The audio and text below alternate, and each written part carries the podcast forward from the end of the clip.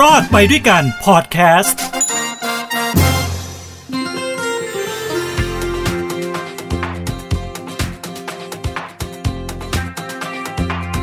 คุณรู้หรือไม่ครับว่าถ้าคุณทำธุรกิจคุณติดป้าย ที่เป็นป้ายอยู่หน้าร้านของคุณแล้วก็ คุณต้องเสียภาษีป้ายนะครับ นี่คือรอดไปด้วยกันกับผมทินโชคกมลกิจนะฮะ ทางหูดีพอดแคสต์ มาติดตามข่าวสารบ้านเมืองกันนะครับ หลากหลายประเด็นด้วยกัน แต่วันนี้ผมจะมาพูดถึงเรื่องของหน้าที่ของประชาชนก็คือการเสียภาษีนะครับ ส่วนภาษีนั้นจะถูกนำไปใช้ในเรื่องอะไรยังไงบ้าง อันนี้หลากหลายมุมมองนะครับ แต่ส่วนมากก็จะนำมาพัฒนาประเทศถูกต้องไหมฮะ เอาละว่าด้วยเรื่องของการติดป้ายหน้าร้าน ต้องเข้าใจอย่างหนึ่งนะครับว่าการติดป้ายหน้าร้านเนี่ยมันเป็นเรื่องปกติใช่ไหมพวกร้านค้าต่างๆ มันจะมีป้ายติดอยู่ใช่ไหมครับเป็นการโฆษณานะแสดงชื่อร้านนะเพราะการติดป้ายมันมีประโยชน์ ก็คือช่วยประชาสัมพันธ์สินค้า ประชาสัมพันธ์บริการนะครับ ช่วยให้เกิดการจดจำชื่อร้านและสินค้าที่ขายได้ แม้แต่กระทั่ง ช่วยตกแต่งหน้าร้านอันนี้ก็ทำได้ พอป้ายสวยๆถูกต้องไหมครับ หลายคนยังไม่ทราบนะฮะว่าถ้าเราติดป้ายใด ๆ ก็ตาม นอกจากเราจะต้องเสียค่าใช้จ่ายในการทำป้ายแล้วเนี่ยเรายังมีค่าใช้จ่ายอีกประการหนึ่ง นั่นก็คือ ภาษีป้ายครับทำไมผมถึงหยิบยกเรื่องนี้มาพูดในวันนี้ ก็เพราะว่ามันมีคลิปคลิปหนึ่งนะฮะซึ่งออกมาสักพักหนึ่งแล้วนะครับ แต่ผมเห็นว่ามันน่าจะเป็นประโยชน์ในยุคที่พวกเรา ต้องฝ่าฟันนะวิกฤตโควิด ไปด้วยกันใช่ไหมครับ หลายคนก็อาจจะหาทางรอดโดยการทำของขายบ้างแหละทำบริการต่างๆ บ้างแหละในบ้านของตัวเองก็ดี หรือว่าไปเช่าสถานที่ที่อื่น แล้วก็ตั้งป้ายขึ้นมาเพื่อที่จะโฆษณาว่าเราขายสินค้านี้นะ เราขายของนั้นนะ มันมีการเสียภาษีที่จะต้องปฏิบัติตามอยู่นะครับสำหรับเจ้าของป้าย วันนี้จะมาเล่าให้ฟังครับ ว่าการเสียภาษีป้ายมันต้องเสียยังไงเสียเท่าไหร่นะฮะ เพราะว่าคลิปวิดีโอที่ผมพูดไปเมื่อสักครู่นี้เนี่ยมันเป็นวิธีที่วิพากษ์วิจารณ์ในโลกออนไลน์อย่างกว้างขวาง เป็นเหตุการณ์ที่เจ้าของร้านเสริมสวยแห่งหนึ่งฮะกำลังต่อว่าและตัดพ้อเจ้าหน้าที่จากองค์กรปกครองส่วนท้องถิ่น คือออกมาต่อว่าด้วยความโมโห บอกว่าทำไมทางอบตเนี่ยต้องมาไล่บี้เก็บภาษีป้ายของเธอ ทั้งทั้งที่ป้ายของเธอนั้นติดอยู่ในรั้วบ้านของเธอเอง และป้ายก็มีขนาดเล็กด้วยนะ ร้านของเธอก็อยู่ในซอยเล็กๆ อยู่ในหมู่บ้านเล็กๆ และช่วงเนี้ยก็เป็นช่วงของโควิด เธอได้รับความเดือดร้อนอย่างหนัก ลูกค้าก็ไม่ค่อยจะมี แต่เจ้าหน้าที่เนี่ยจะมาเก็บภาษีป้ายเธอ ถ้าเธอไม่ยอมเสียภาษีเจ้าหน้าที่ก็บอกว่าต้องเอาป้ายออก เรื่องนี้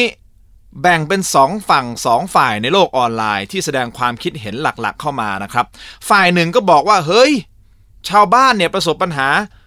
เจอกับพิษโควิด หนักมากแล้ว รายได้ก็ไม่ค่อยมี เงินก็ไม่ค่อยมี เจ้าหน้าที่รัฐเนี่ยควรจะมีมาตรการผ่อนปรนให้กับประชาชนบ้างนะ อันนี้คือฝ่ายหนึ่งถูกต้องไหมอีกฝ่ายหนึ่งเนี่ยบอกว่าอะไรรู้ไหมฮะเฮ้ยไอภาษีป้ายเนี่ยมันเป็นหน้าที่ของคนทุกคนที่ต้องเสียภาษี และเป็นสิ่งที่ยึดปฏิบัติตามกฎหมายกันมานานแล้ว ไม่ควรมีใครได้รับการยกเว้น เพราะอาจจะเกิดความไม่เท่าเทียมกันได้ อ่าถูกไหมถ้ายกเว้นท่านนี้ นั่นหมายความว่า ภาษีป้ายของทุกทุกบริษัทในประเทศไทยจะต้องได้รับการยกเว้นด้วยสิ ภาษีป้ายตามร้านเสริมสวยร้านนวด นะร้านขายกับข้าวอะไรก็แล้วแต่ ก็ต้องถูกยกเว้นด้วยสิ ถ้าเรายกเว้นให้คนคนนี้อะก็คือเป็นความคิดเห็นของ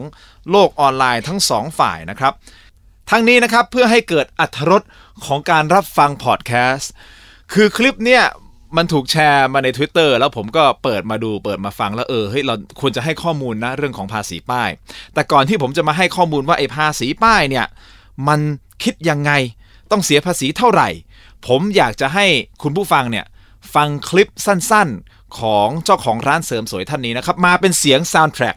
นะฮะอะประมาณสักนาทีนิดๆนะครับ ตั้งใจฟังให้ดีนะครับ ใครที่ฟังภาษาอีสานบ่ออก มันไม่ได้ยากมากลองฟังดูนะครับ อะมาใจบ่ค่ะ ฉันไม่ได้ว่าพวกคุณ เออ นี่แหละฉันทายให้รัฐบาลรับรู้ว่า แค่เนี่ยความเดือดร้อนของประชาชนเนี่ยรายได้บ่ถึงเดือนละหมื่นอยู่ในบ้านนะอยู่ในบ้านนอก อยู่ในซอยไม่ได้ยู่ติดถนนใหญ่ไม่ได้อยู่ในเมือง เก็บค่ะเบิ้งเก็บภาษีค่ะ เก็บค่าตัวหนังสือเนี่ยค่ะ เก็บค่าป้ายค่ะอันป้ายน้อยๆนี่ก็เก็บค่ะสิให้เบิ้งค่ะ บอกให้ถอดอ๋อค่ะมาเบิ้งเนี่ยค่ะ บอกให้อีฉันถอดป้ายออกเด้อถ้าว่าอยากเสียเงินพะนะเบิ้งเอา เบิ้งเอาค่ะ โควิดก็มา ความเดือดร้อนของประชาชนก็มียังสิมาซ้ำเติมประชาชนเบิ้งเอา เออ เบิ้งเอาข่อยเครียดข่อยขอระบายนะข่อยเครียด เครียดเพราะไอ้โควิดเราพอแม่งมาเครียดค่าจ่ายภาษีอีก เบิ้งอันนี้คิดเป็นเมตรไอ้เก็บกดมาจนเนี่ย ฉันเก็บกดมา ไปดูว่าเสียไหมไปดู โดยเฉพาะ เนี่ยเครียดแหงเนี่ย มองเดียวกันได้ให้กูเสียว่าเสียให้กูเสียสองอย่างเครียดนี่เครียดแหงเบิ้งเออนี่เครียดแหงค่ะคอมเมนต์มาเลย นี่เบิ้งเอาเดี๋ยวให้ประหลัดมาไม่เซ็นหรอกเดี๋ยวให้ประหลัดเดี๋ยวมาก่อนอะให้มาเลยบายบายมาคุยเลยกูเดือดร้อนผู้ใดเดือดร้อนก็ต้องเสียใจทั้งนั้นแหละแม่งอยู่ในหมู่บ้านเสียภาษีสัมภาษีส่วน เอายังมากมายเก็บกันเข้ามา เก็บกันมาเครียด เก็บกันเข้าไปนะฮะก็เป็นความในใจของเจ้าของร้านเสริมสวยท่านนี้นะครับ ก็เห็นใจพี่เขาก็เข้าใจนะทุกคนก็เครียดเป็นธรรมดาเศรษฐกิจเป็นแบบนี้โควิดหนักขนาดนี้นะฮะเป็นการระบายความในใจของเธอ ซึ่งในในคลิปวิดีโอที่มีการแชร์กันนะครับ ก็จะเป็นภาพผมอธิบายให้คร่าวๆแล้วกันนะฮะจะมีป้ายติด อยู่บนกระจกอะบนประตูเป็นป้ายสติกเกอร์เป็นตัวหนังสือนะครับคือหนึ่งที่ อีกจุดหนึ่งก็คือป้ายไม่ได้ใหญ่มากนะครับ ผมเข้าใจว่าน่าจะประมาณไม่น่าจะประมาณสัก 50 เซนคูณ30 เซนอะไรประมาณเนี้ยป้ายเล็ก ๆ ติดอยู่รั้วที่รั้วบ้านของเธอนะครับเขาบอกเนี่ยสองป้ายเนี่ยจะมาเก็บภาษีใช่ไหมครับ แล้วก็อย่างที่ทุกท่านฟังไปเมื่อสักครู่นี้แล้วก็เก็บอยู่นั่นแหละ เก็บอยู่นั่นแหละอะเอาเป็นว่าไอ้ป้ายที่เราเห็น นะติดอยู่ข้างทางก็ดี ติดอยู่ต้นไม้ ติดอยู่อะไรก็แล้วแต่นะที่มันเป็นการโฆษณาประชาสัมพันธ์ก็แล้วแต่เนี่ยนะครับ มันมีกฎระเบียบที่จะต้องปฏิบัติตามนะครับอ่าวันนี้รอบไปด้วยกันก็จะมาอธิบายให้ฟังอย่างชัดเจนนะครับว่าไอ้ป้ายที่เราเห็นตามข้างทางเจ้าของป้ายเหล่านั้น ต้องเสียภาษีเท่าไหร่นะฮะวิธีคิดภาษีคิดอย่างไรนะแล้วถ้าไม่เสียภาษีจะมีโทษอย่างไรนะครับ คำถามคือ อยากติดป้าย ติดได้เลยไหม หรือต้องแจ้งหน่วยงานรัฐก่อนถึงติดได้คำตอบคือสำหรับใครที่เพิ่งมีป้ายเป็นของตัวเองนะครับ หลังจากที่ได้ทำป้ายมาจากร้านทำป้ายเรียบร้อยแล้ว ก่อนจะนำไปติดตั้งนะฮะ สิ่งที่ท่านควรทำฟังให้ดีนะครับ ท่านควรแจ้งขนาดของป้าย ภาพถ่ายหรือว่าภาพสเก็ตของป้ายก็ดีนะครับ พร้อมด้วยแผนผังที่ตั้งบริเวณที่ต้องการติดตั้งป้ายนะ พื่อนำมาขออนุญาตติดตั้งกับทางสำนักงานเขตเทศบาล หรือว่าองค์การบริหารส่วนตำบลที่ท่านอาศัยอยู่นะสำหรับพื้นที่ที่ท่านอาศัยอยู่ก็คือหมายถึงว่าไอ้ป้ายที่จะไปติดจะไปติดตรงไหนในพื้นที่นั้นก็ไปแจ้ง เพื่ออะไรฮะเพื่อให้เจ้าหน้าที่เข้ามาตรวจสอบ ตรวจสอบอะไรครับเขาต้องมาตรวจสอบว่าเอ้ลักษณะของป้ายเนี่ยมันสร้างความเดือดร้อนให้กับผู้อื่นหรือไม่ ยกตัวอย่างเช่น ถ้าติดตั้งป้ายในบริเวณที่คล่อมถนนอ่าหรือว่าใกล้กับเสาไฟฟ้า นะหรือว่าต้นไม้เป็นต้นนะเขาก็ต้องมาตรวจสอบดูเออนี่มันมันกีดขวางไหมมันสร้างความเดือดร้อนไหมนะครับโดยปกติแล้วนะครับ หากใช้บริการจากร้านทำป้าย ส่วนมากทางร้านเนี่ยจะดำเนินการขอใบอนุญาตให้กับเราอยู่แล้วนะฮะถ้าคุณไปทำป้ายกับร้านทำป้ายที่เป็นป้ายอาชีพนะครับ ก็สามารถปรึกษาเขาได้ในประเด็นนี้ เพราะฉะนั้นถ้าอยากติดป้าย คุณจะต้องแจ้งหน่วยงานที่เกี่ยวข้องก่อน นะครับอย่างที่ผมเรียนไปไม่ว่าจะเป็นสำนักงานเขตเทศบาล หรือองค์การบริหารส่วนตำบล ที่ป้ายจะไปติดอยู่นะครับในพื้นที่นั่นนะครับคำถามต่อมาอยากติดป้ายต้องเสียภาษีเท่าใดอ่าเมื่อติดป้ายแล้วเจ้าของต้องเสียภาษีนะครับ โดยเสียภาษีเป็นรายปี ส่วนจะต้องเสียภาษีเท่าไหร่นั้นมีวิธีการคำนวณครับ การคำนวณภาษีป้ายคิดจากพื้นที่ป้ายเป็นตารางเซนติเมตรนะฮะ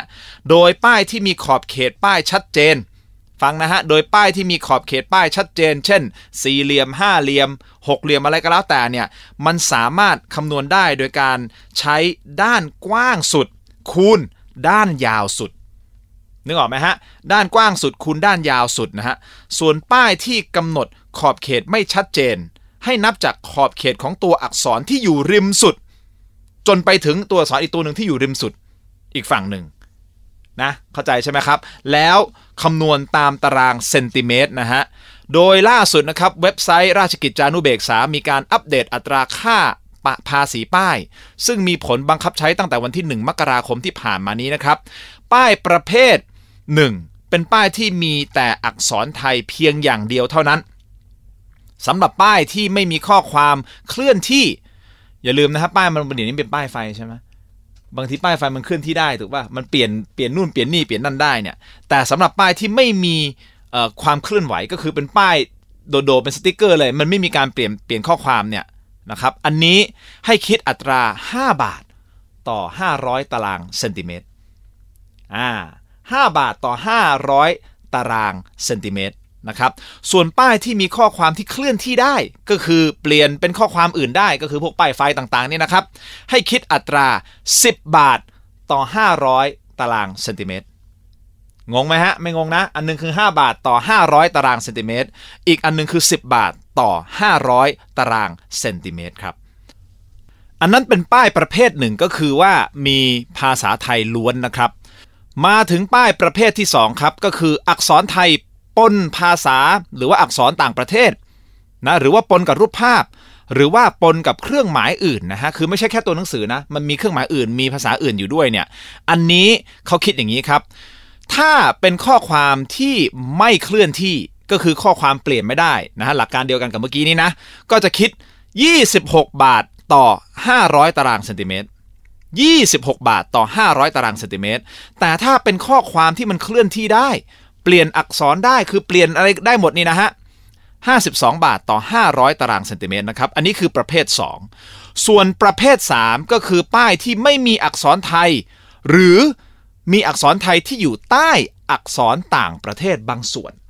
งงไหมประเภท 2 นี่คืออักษรไทยนำถูกไหมไปปนกับอักษรอื่น แล้วปนกับภาพหรือว่าปนกับพวกเครื่องหมายอื่น ๆ อันนี้ประเภท 2 แต่ประเภท 3 ก็คือว่าภาษาอังกฤษหรือภาษาต่างประเทศเนี่ยมันมาใหญ่กว่าเรา ภาษาไทยอันเล็กๆ ข้างล่างเคยเห็นใช่ไหมป้ายแบบเนี้ย อันนี้คือประเภท 3 ถ้าเป็นข้อความที่ไม่เคลื่อนที่เปลี่ยนข้อความไม่ได้ อันนี้จะอยู่ที่ 50 บาทต่อตารางเซนติเมตร 50 บาทต่อตารางเซนติเมตร แต่ถ้าเป็นข้อความที่เคลื่อนที่ได้ เปลี่ยนข้อความได้ อันนี้จะคิดอยู่ที่ 52 บาทต่อ 500 ตารางเซนติเมตรนะครับ อันนี้ชัดเจนของการคิดอัตราภาษีป้าย อย่าลืมนะครับ พอคำนวณเสร็จปุ๊บ คุณจ่ายรายปีครั้งเดียวนะฮะ ปีละครั้งเท่านั้นเอง ถ้าใครคิดอยากจะติดป้าย เพื่อโฆษณาร้านเสริมสวย เพื่อโฆษณาร้านนวด หน้าบ้านท่านก็ดีนะหรือว่าร้านเช่าที่คุณไปเช่ามาก็ดีนะร้านขายอาหารคุณมีป้ายนะที่โฆษณาบ่งบอก ถึงเอ้ยเนี่ยร้านอาหารชื่อนี้ชื่อนี้ขายอะไรก็แล้วแต่ไอแบบนี้มันต้องเสียภาษีป้ายนะครับ ชัดเจนนะครับ เพราะฉะนั้นคุณพี่ร้านเสริมสวยที่บอกว่าเก็บนี่นั่นแหละเก็บนี่นั่นแหละฮะนั่นนี่ก็เป็นหน้าที่ของเจ้าหน้าที่ที่ต้องไปเก็บนะครับ แต่ถามว่าน่าจะมีมาตรการในการช่วยเหลือผ่อนปรนตรงนี้หรือเปล่า เห็นด้วยนะ ผมว่าอันนี้เห็นด้วยนะครับว่า เอ๊ะ ทางรัฐบาลมีวิธีไหนบ้าง ที่จะช่วยประชาชนผู้ประกอบการ โดยเฉพาะรายเล็ก ๆ ใช่ไหมครับเนี่ยที่เขาบอกว่าร้านเสริมสวยของเขาอยู่ในซอยเล็กๆอะอยู่ในหมู่บ้านเล็กๆอะ ใช่ไหมครับเรามีวิธีการช่วยเป็นมาตรฐานเดียวกันสำหรับทั่วประเทศหรือไม่ อันนี้ฝากทางรัฐบาลพิจารณาด้วยนะครับเอาละฮะนี่ก็คือ รอดไปด้วยกันในฮูดีพอดแคสต์สำหรับตอนของภาษีป้ายนะฮะการเสียภาษีเป็นหน้าที่ของคนไทยทุกคน ย้ำกันอีกครั้งหนึ่งนะครับ อย่าลืมติดตาม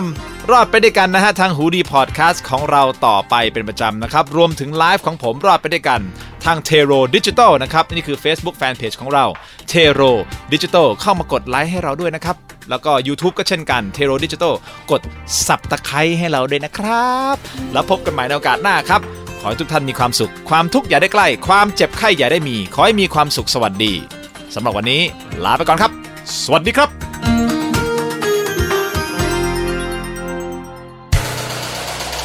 h o ดี้พอดแคสต์ฮูดี้พอดแคสต์เรื่องที่คุณฟังแล้วต้องร้องว่าหูดี